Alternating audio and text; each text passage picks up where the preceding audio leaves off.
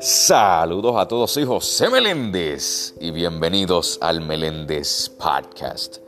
Señoras y señores, seguimos en modo de celebración y se preguntarán otra vez por qué este loco vuelve y dice eso. Porque mi gente, llegamos por fin a 170 oyentes por los seis países que son Estados Unidos, Puerto Rico, Perú, México, Panamá y Australia.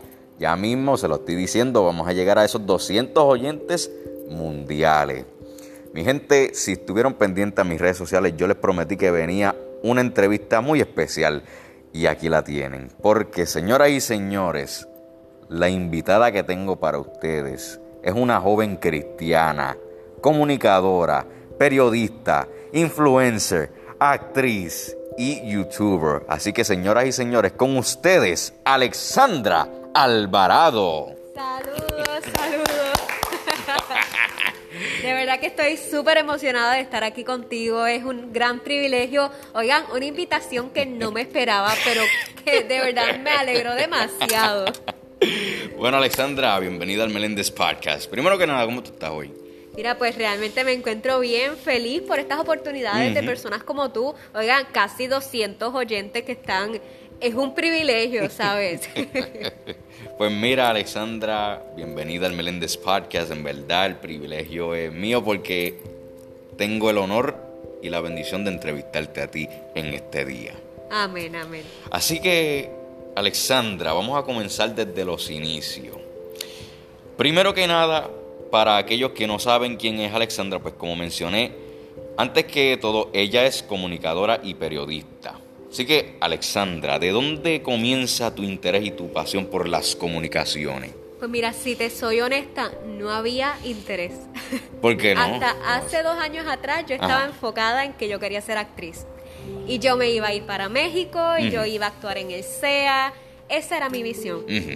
Pero económicamente, eh, pues vamos, el bolsón está muy lleno y, va a ser mucho gasto, aparte de que yo no me podía ir a estudiar a SEA con 17 años. Yo entré a universidad con 17 años, siendo una nenita, que no podía. Entonces, pues la vida como que me siguió cerrando puertas y yo dije, ok, ¿qué otras alternativas yo tengo? Pues algo que siempre me ha distinguido ha sido la adicción. Y poco a poco fui desarrollando eh, la pasión por comunicar, sin darme cuenta de por sí ya yo comunicaba. Pero ¿cómo así? ¿Cómo? Pues mira, este, siempre me ha gustado realizar videos. Siempre me ha encantado eh, realizar videos, tal vez no con megas producciones, pero yo misma cogía la cámara, aprovechaba las facilidades que tenía a la mano. Y me di cuenta que estaba comunicando sin saberlo. Entonces, pues viendo las alternativas de universidades que habían aquí en Puerto Rico, me topo consagrado con un programa excelente. Siempre me ha llamado la atención, eso sí, la locución, ya sea en radio o en televisión yo dije, bueno, ya que he estado casi 10 años actuando, ¿por qué no aprovechar otras oportunidades? Entonces, pues yo dije, mira, tengo talentos en la dicción, me gusta comunicar, funjo como comunicadora sin darme cuenta, así que ¿por qué, no abrirme, ¿por qué no abrirle las puertas a nuevas oportunidades en donde yo pueda crecer en otros ámbitos? Eh, si algo me caracteriza es que no me gusta estar en la monotonía y yo siento que la actuación, a pesar de que es una de mis pasiones, ya había sido algo monótono en mi vida. Entonces, pues dije, ¿por qué no aventarme a algo, nuevo? Exacto. Así que me aventé y creo que ha sido una de las mejores decisiones de mi vida. Creo que no soy una persona que se conforme. Este, y, creo que eso es algo que, que, resalta, ¿no? Que siempre busco mejorar, siempre busco renovar y hacer cosas nuevas.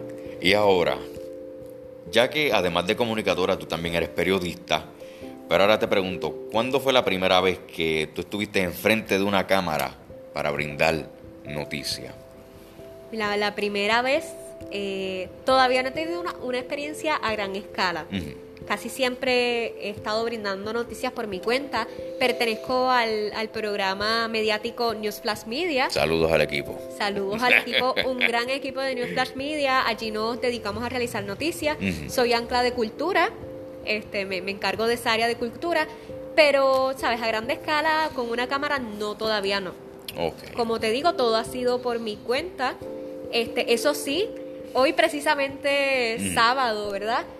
Tengo la oportunidad de estar en la radio a las 3 de la tarde, estaré allí en 104.1 Redentor, así que todavía no he tenido experiencia en televisión, pero sí en radio. Ok, ok, ya pues mi gente ya lo saben, pendiente a las redes sociales que al final Alexandra les dará sus redes sociales para que escuchen a ella y su entrevista en la radio. Pues mira Alexandra, ahora que me viene a la mente, tú también pues tuviste el honor y la experiencia de conocer a las periodistas Ada Monzón, Mónica Candelario y Yesenia Torres. Cuéntame sobre esa experiencia. Pues mira, esa experiencia fue fenomenal.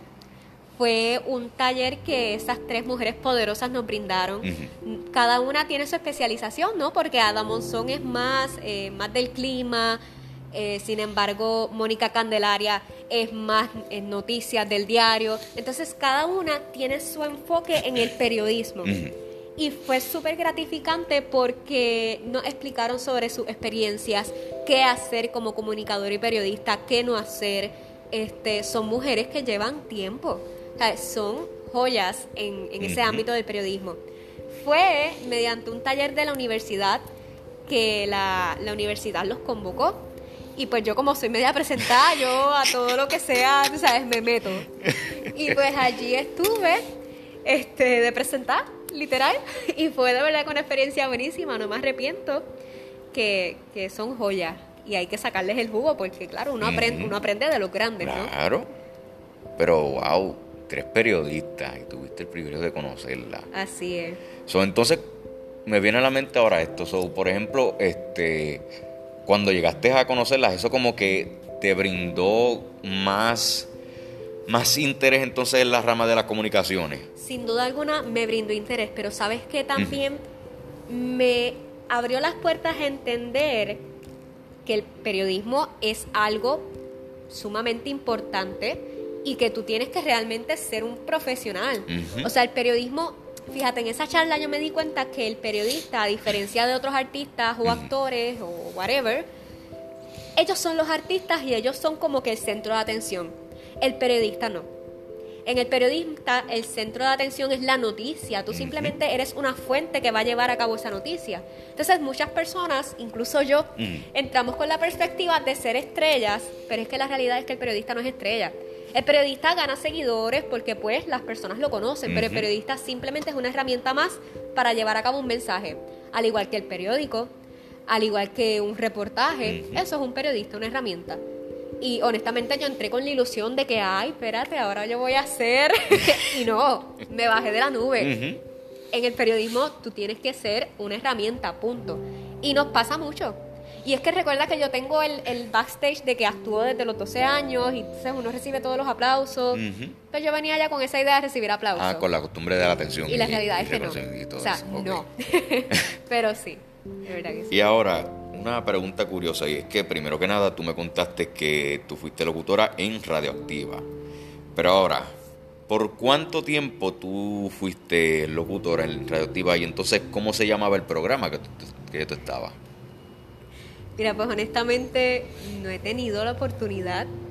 No sé en qué momento te comenté eso. Este, sí te llegué a comentar que quería que toque puertas, eh, pero bueno, ya luego llegó el COVID y no, no se dio. Ah, bueno, pero es, es porque me llegó a la mente esa pregunta porque tú tenías una foto en tu Instagram que estaba pues en la, en la, ah, cabina de Radioactivo. Yo como que caramba. ¿En, cuál programa, Alessandra, pues estuvo? Sí, he estado en la cabina, pero todavía no he fungido como reportera.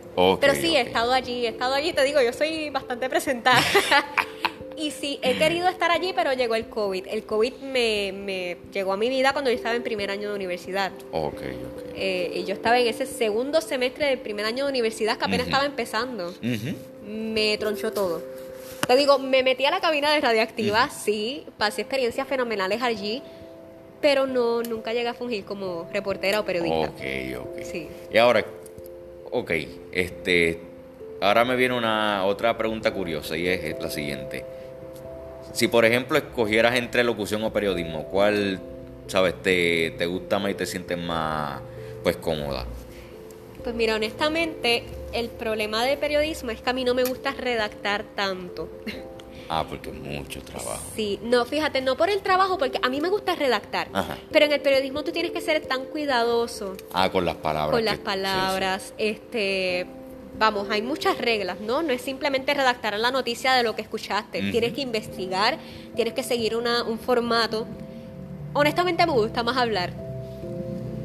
Hablar, este, así que me voy más por la locución. Estoy, estoy, o sea, abierta a tomar las clases porque son clases de tercer año, si no me equivoco. Pero en definitiva estoy loca ya de tomar clases de locución para aprender mucho más allá de lo que uno puede aprender en la calle, ¿no? Oye, ven acá, ahora que me viene a la mente, ¿a qué edad fue que tú comenzaste a desarrollar tu voz y tener tanta buena adicción? Porque suenas literalmente como una mujer anca de noticias. Pues mira, gracias por eso. Pero en definitiva el teatro. Los actores tenemos que realizar ciertos ejercicios de estiramientos físicos pero también tenemos que realizar estiramientos este, en, nuestros músculos de la cara, porque tenemos músculos en el rostro. Entonces, todos estos ejercicios para la adicción en teatro, pues de cierta forma fueron desarrollando poco a poco. Yo de pequeña no pronunciaba la R. yo te decía mi nombre, mi nombre tiene una R. Qué sé yo, no me acuerdo cómo lo decía, pero lo decía mal, lo decía mal, o sea, yo no yo hablaba bien mal. Este, so fue algo que con la práctica en definitiva se mejora. Así como muchas personas van al gimnasio para fortalecer sus músculos, pues de igual forma hay que hacer ejercicios para mejorar la adicción. Así que, ¿a qué edad fue la pregunta? Pues mira, como a los 14, 15. ¿Sabes qué también pasa? Paréntesis. A esa edad yo me creía mexicana. Porque como yo tenía la ilusión de ir para México, yo los copiaba en todo. Ah, y una vez comencé a copiar el acento, fue mejorando mi dicción.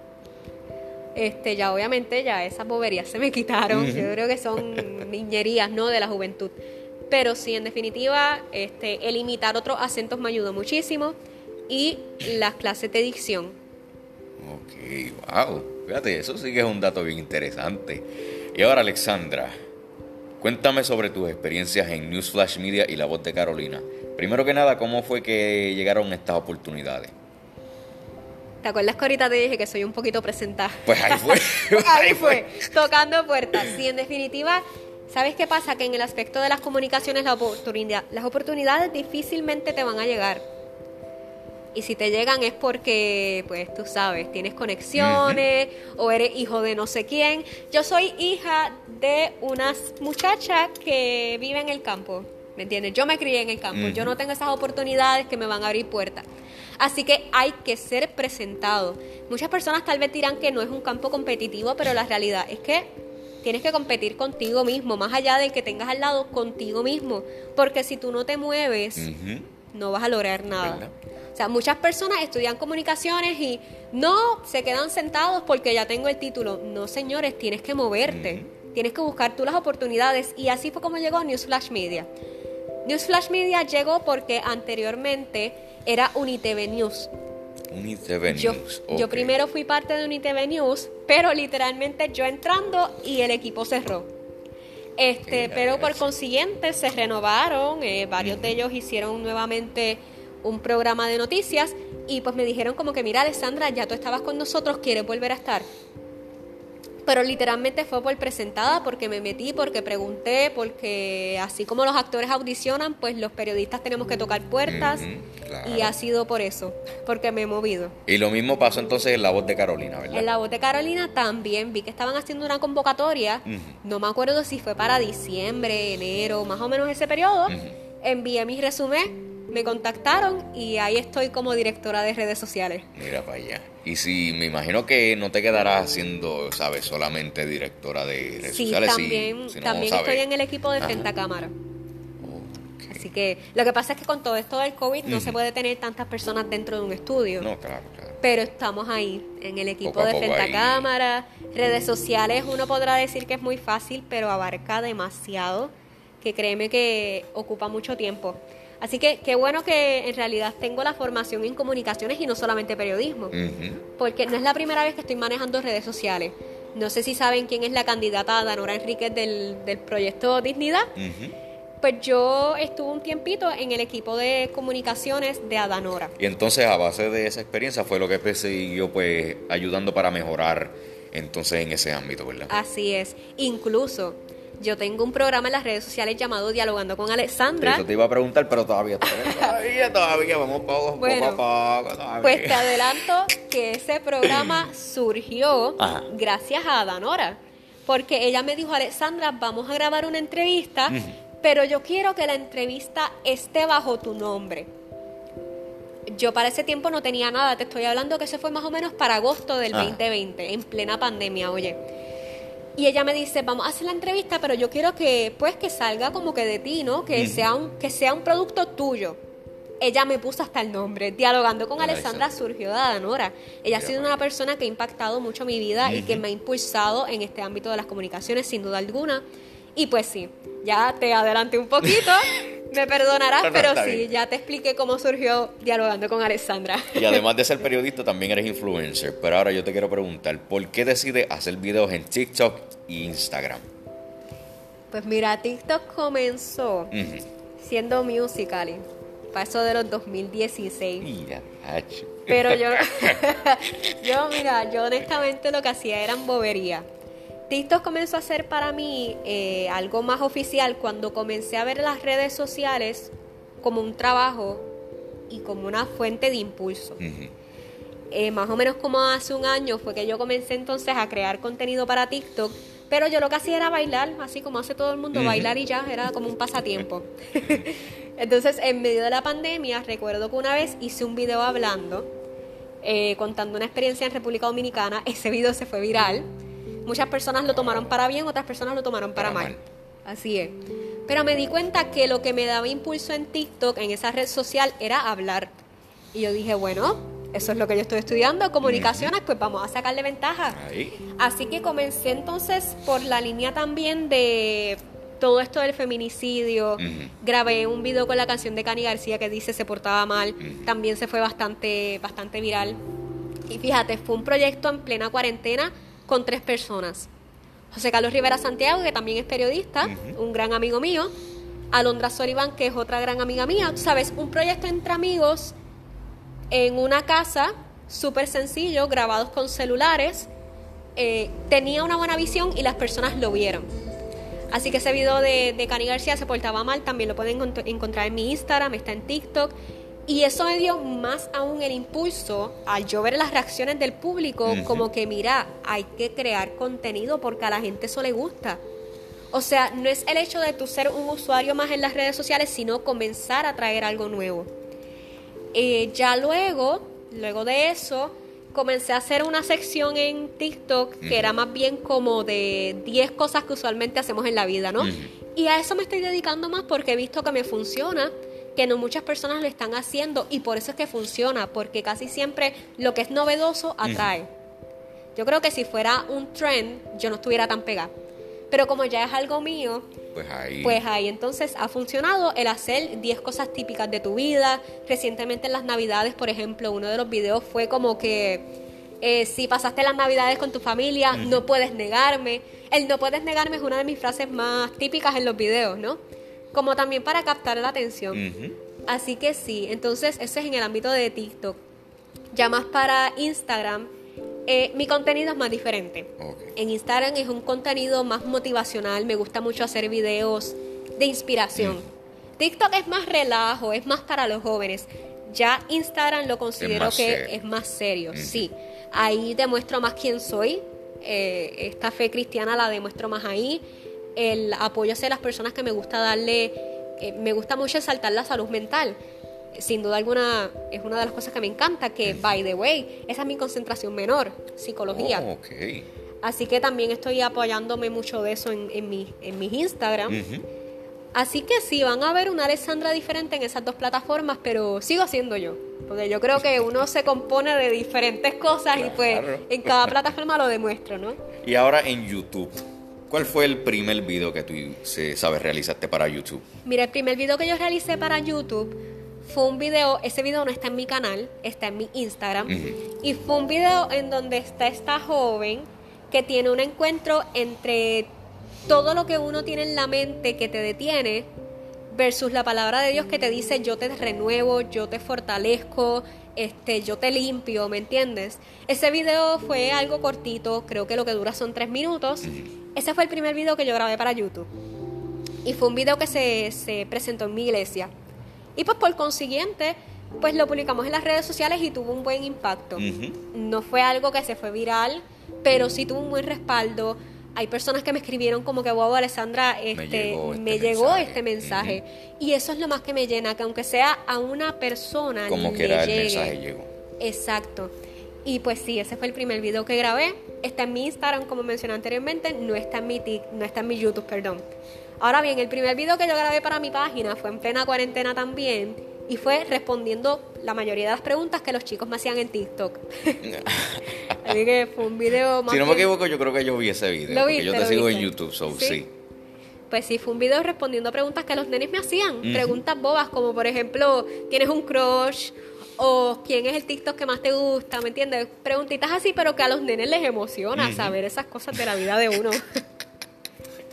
Ahora, vamos a volver atrás hacia las comunicaciones nuevamente. Si no me equivoco, tu primera entrevista fue hacia la periodista Jamie González de Dando Candela. Así es. Cuéntame sobre esa entrevista. Pues mira, eh, haces un buen research, ¿sabes? Fuiste un buen comunicador, tiene que, tiene que buscar y fundar bien. Fuiste bien atrás, ¿sabes? Fuiste bien atrás. Eso fue justamente hace un año.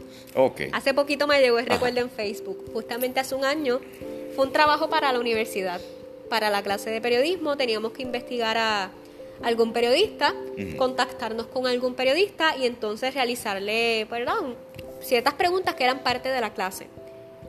Fue algo que también eh, me encantó muchísimo porque fue la primera experiencia que yo tuve de cara a cara con alguien y me hizo soltarme en este sentido de atreverme a preguntar y, mirar a las personas a los ojos, porque, ¿sabes? Sí, porque bien, este, como que a veces como que pone uno con un poco de tensión. Exacto, y yo creo que es más tensión para evitar equivocarte que, ¿sabes? Porque uno está pensando, Dios mío, ¿y si me equivoco? Pero eso es lo que entonces, ¿sabes? Detiene a uno, el estar pensando tanto, me voy a equivocar, pues mira, no, hazlo bien y ya, no pienses tanto. Pero nada, a fin de cuentas sí, fue parte de la clase de periodismo y me encantó porque rompió esa pared que yo tenía de miedo para poder realizar entrevistas. Qué bueno, qué bueno. Y me imagino que ahora, pues, eso es un quitado, como decimos los boricuas. Así es, así es. Ahora sí, vamos a hablar sobre dialogando con Alexandra. Me viene a la mente esta pregunta. ¿Cómo es la dinámica que tú usas para tus entrevistas y qué invitados o invitadas a ti te gusta brindar hacia tu programa? Mira, me gusta invitar mucho a personas que sean de impacto o a personas que realmente aporten un grano de arena en la sociedad positivamente.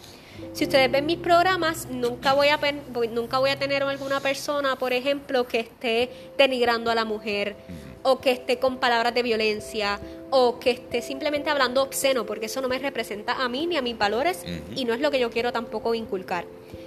El formato que yo utilizo de entrevistar casi siempre es a base de testimonios o logros que ha logrado la persona este, tengo que poco a poco irme más de lleno hacia lo que es más periodístico, ¿no? Investigar sobre X tema. Pero por lo pronto me estoy dedicando más hacia eso, hacia, hacia entrevistas que sean más de, de éxito, de cosas personales. Por ejemplo, recientemente estuve entrevistando al director de, de la producción Pasos de Fe, que tienen que ir a verla el 16 de abril.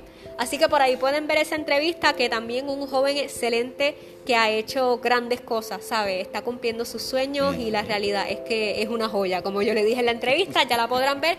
Pero sí, mi formato es personas que tengan impacto en nuestra sociedad.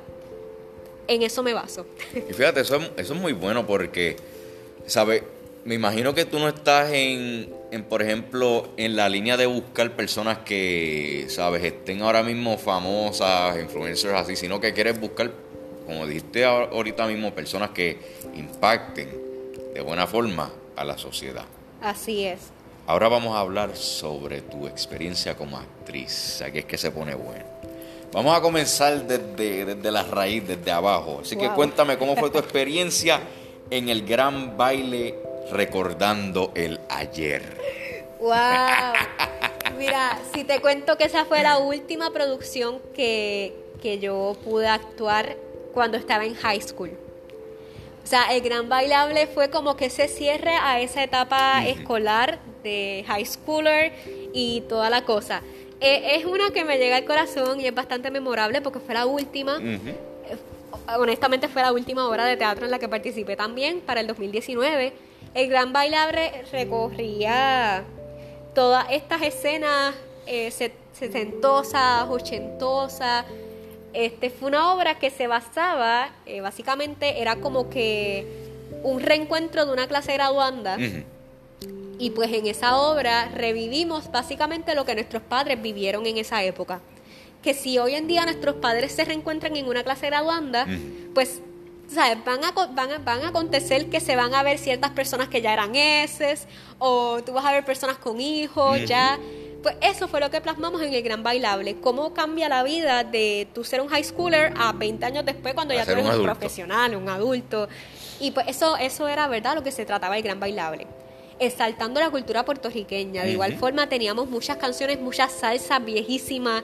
Este teníamos una bien cómica, se me olvidó el nombre.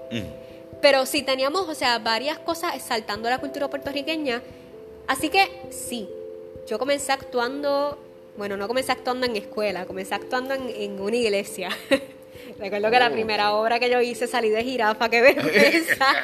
Tenía 12 años, imagínate, de estas obras infantiles, una jirafita.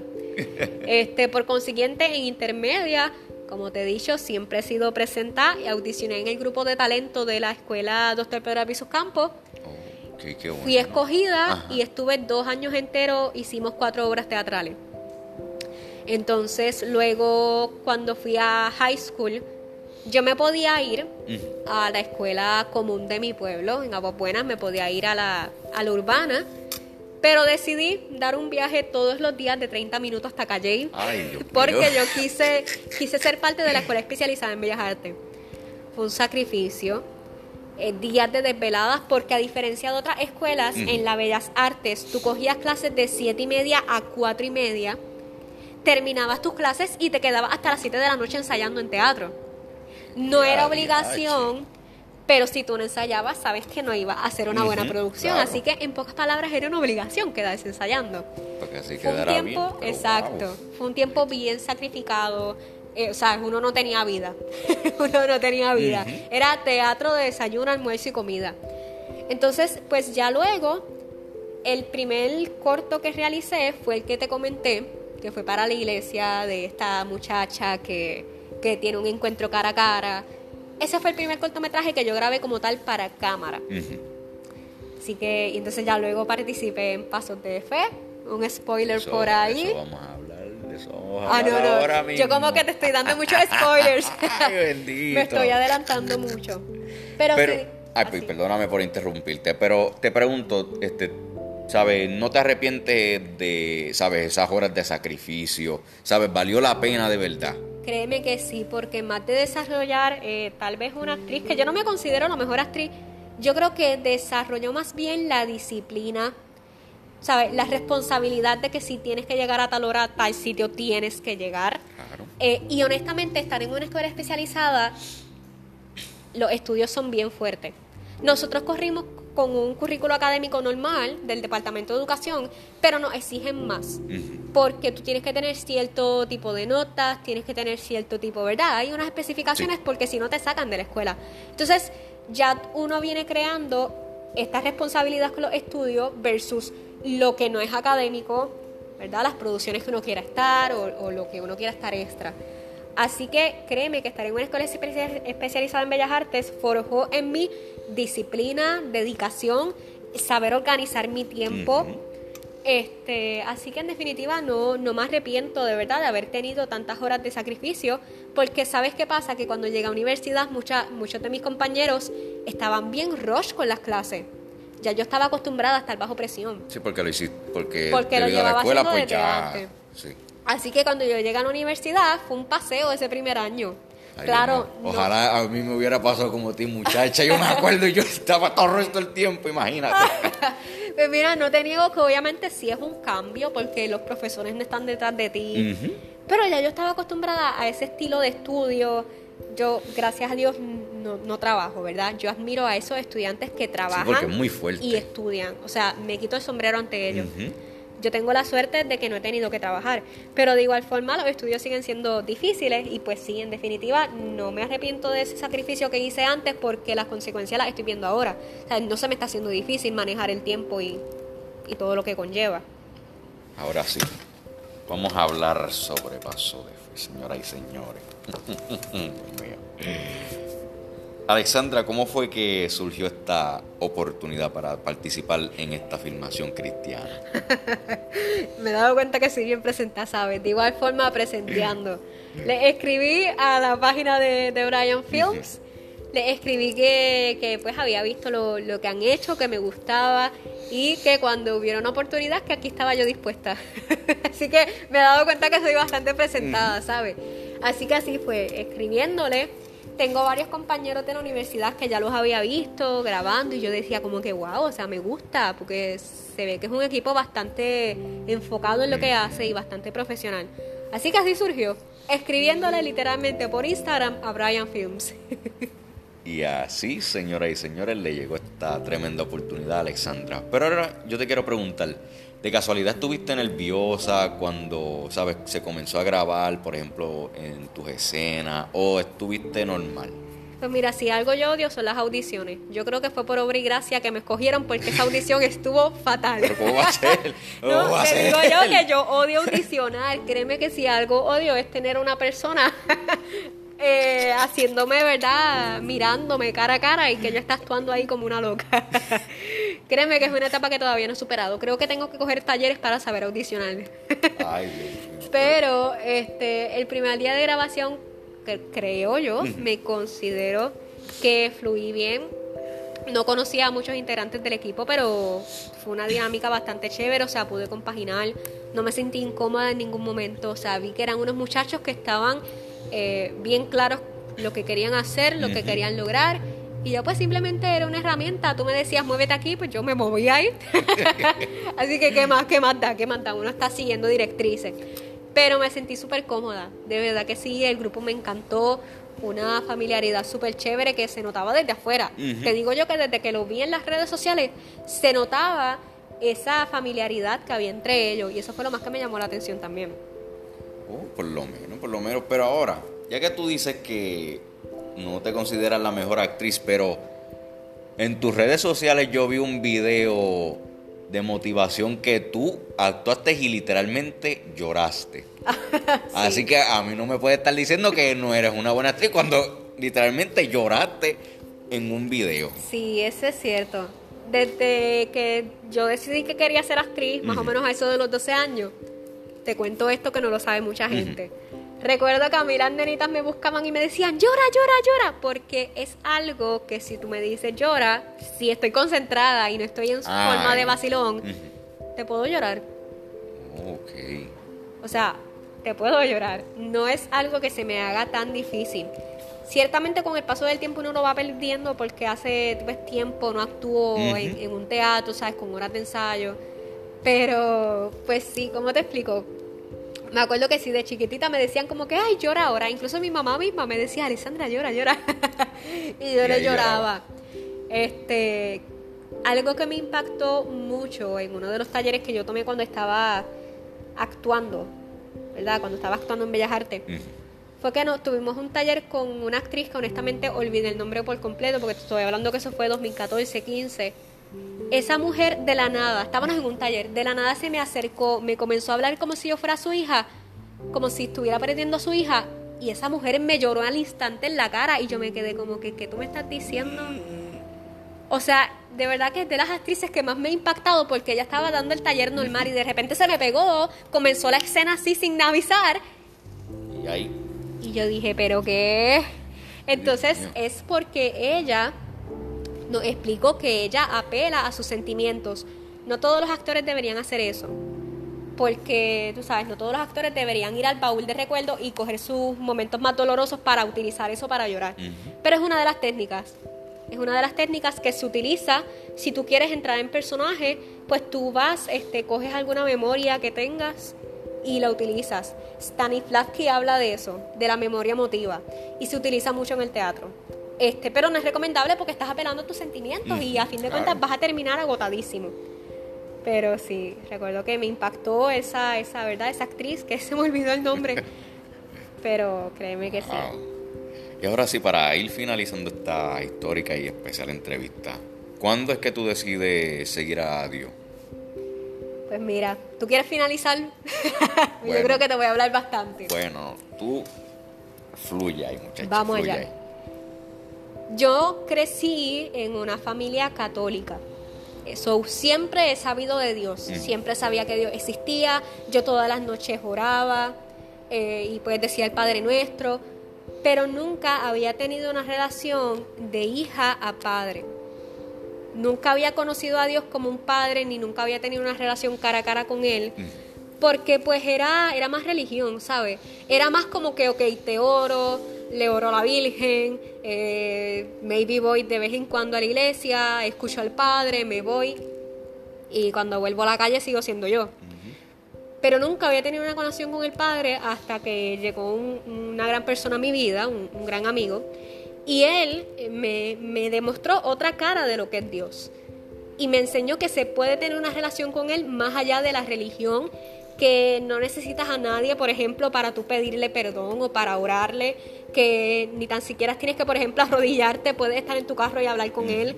Es simplemente tener una relación, ¿me entiendes? Yo creo que la religión ha dañado demasiado la perspectiva de lo que es Dios, que valga la redundancia, la religión fue creada por los mismos humanos, por eso es que se ha dañado, porque no fue creada por Dios. Si hubiese sido creada por Dios, yo creo que no estuviera tan, tan manchada. Pero aprendí lo que es tener una relación con el Padre a los 16 años, este, cuando pude visitar por primera vez una iglesia evangélica, en Iglesia de la Familia en Caguas. Recuerdo que ese día tuve algo bien peculiar porque mi amigo me había enseñado un video de personas cayendo en descanso. Y yo bien inconversa, ¿verdad? Yo decía, DH, eso es mentira, eso como que bien actuado. ¿Quién DH se va a ir de este planeta y se va a caer para atrás? Yo decía que era actuado. Pero, eh, bien presenta yo, como siempre, y bien curiosa, yo le dije, ok, Señor, si esto de verdad es real, demuéstramelo. Y lo reté. Ay, Dios mío. y lo reté. So, cuando llegó el momento del llamado, esa noche fue un culto de jóvenes. Ah.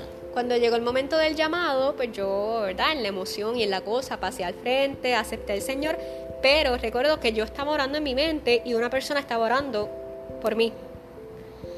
Y de la nada yo sentí como en las yemas de mis dedos, tanto de las manos de los pies también, como, como, una, como un cosquilleo que yo no me explicaba qué era, como, un, como un hormigueo.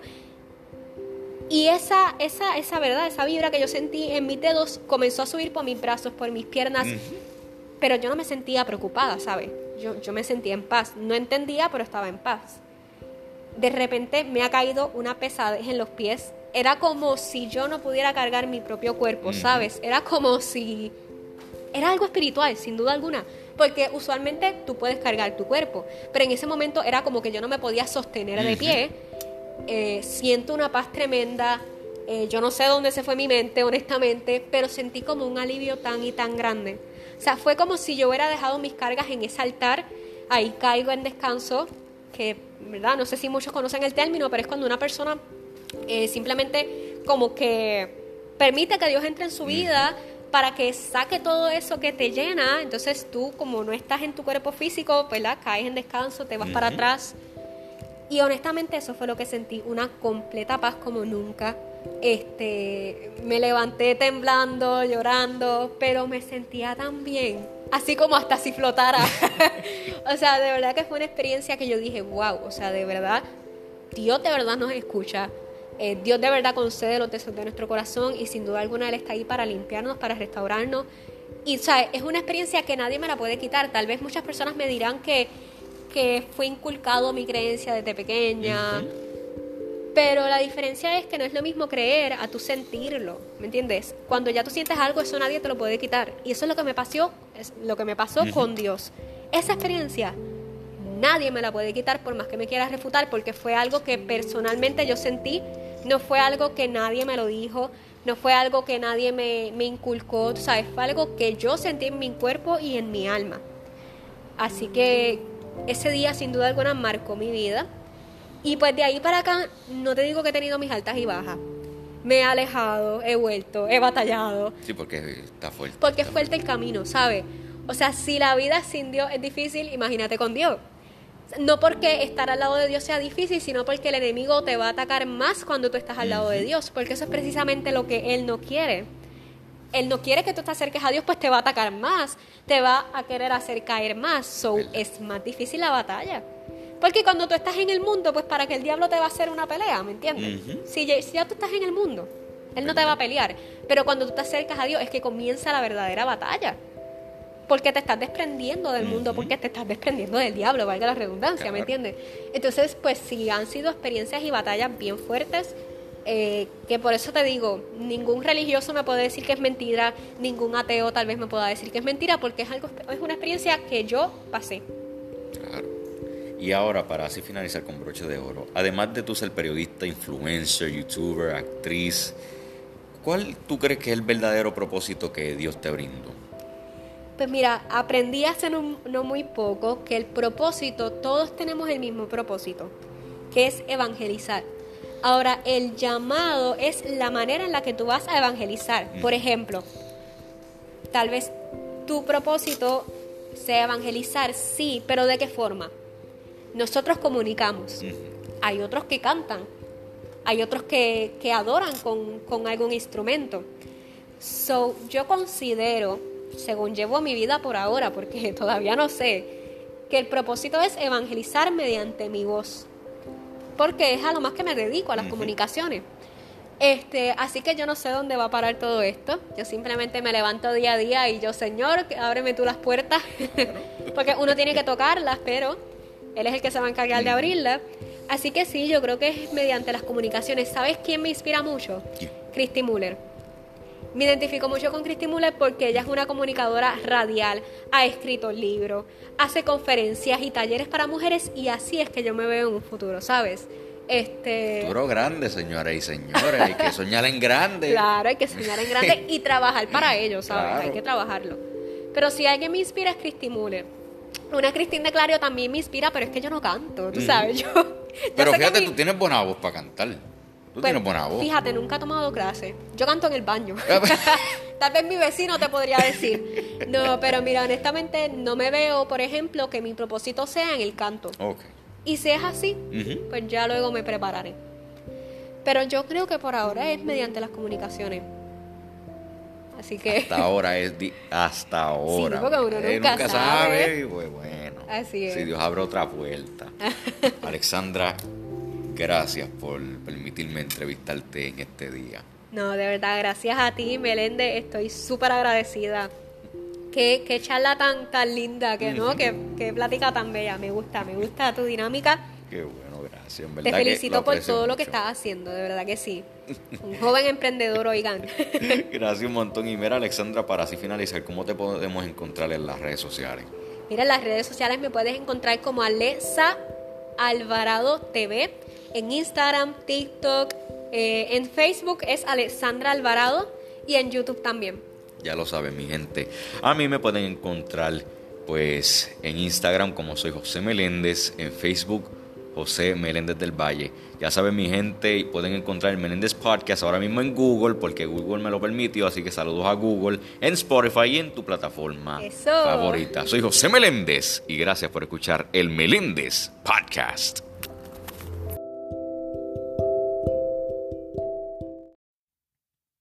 El Meléndez Podcast, disponible en Spotify.